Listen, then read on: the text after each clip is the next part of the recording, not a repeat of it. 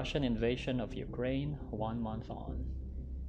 What Putin charted as a precise Pobedonosny blitzkrieg of Ukraine of just a few days has turned into one month long of hell on earth for millions of Ukrainian civilians, including children and the elderly. Let me share to you some of my observations. Number one Russia is losing thousands of its men. The three key perennial weaknesses of Russian warfare emerge yet again on this war logistics, morale, and leadership. I wouldn't be surprised that as the war drags on, the Russian chain of command is losing their confidence on Putin. That would have serious ramification in Kremlin. Number two.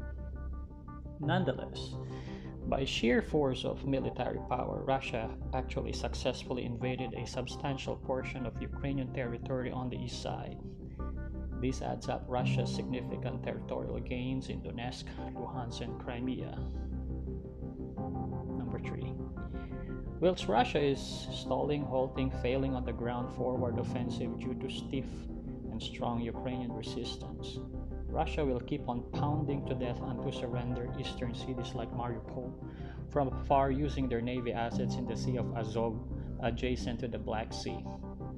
This somehow reminds me of the bombardment of Manila during the Philippine American War and during the Philippine American Japanese War theater of World War II. Number three, it's, it's not visible on the map below. Uh, you can see this on my Facebook and Twitter and uh, YouTube and Odysee post. Uh, the map is courtesy of the Institute of Study War Graphics. Uh, but there is actually a wide river named Dnieper River that practically divides the larger West Ukraine and East Ukraine. Ukraine, on a defensive stance, is blessed to have this river as a natural fortification against West Ukraine, Kiev bound Russian invasion. Belarus, member of CSTO, and an ally of Russia would be a strong force multiplier on Russia's offensive to sack and take on the capital, Kiev. With Belarusian boots on the ground, Russian airstrikes could happen. The Belarusian factor could be Putin's X factor in this war. We will see then. But if this fails, then it would take months before Kiev falls. Hence, the invasion falls into a protracted war which Putin would, would not want to have. Besides, even if Kiev falls, then what's the plan of Putin for a forever guerrilla war? Surely, Russian people would be horrified piles upon piles of body bags going back home on top of tough economic sanctions hitting the Russian people.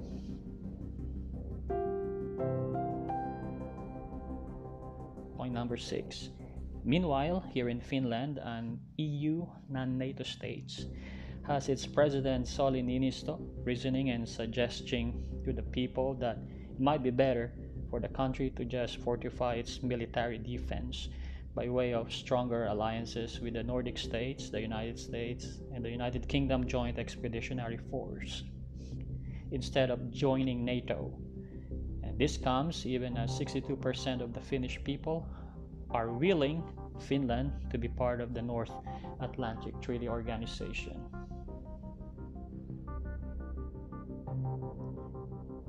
Um, point number seven. Elsewhere, the Russia Ukraine war is sending global war jitters across the Pacific. Japan, which has a war history with Russia, is very vocal and active in supporting Ukraine. Philippine President Duterte, on his regular television program, even mentioned that Russian and American nuclear submarines are just roaming around the nearby seas of the Philippine archipelago. And last point, I, I believe I believe that peace can still be reached. At the end of the day, war ends not in the battlefield but in the table of peace agreement, ceasefire talks, negotiation, and compromise. Obviously, it will be very hard both for Russia and most especially for Ukraine to take concessions considering their loss of territory and horrific, horrific, terrible loss in terms of civilian casualties.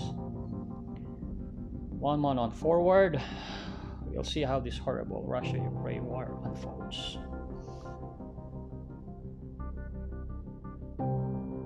You for listening to my podcast.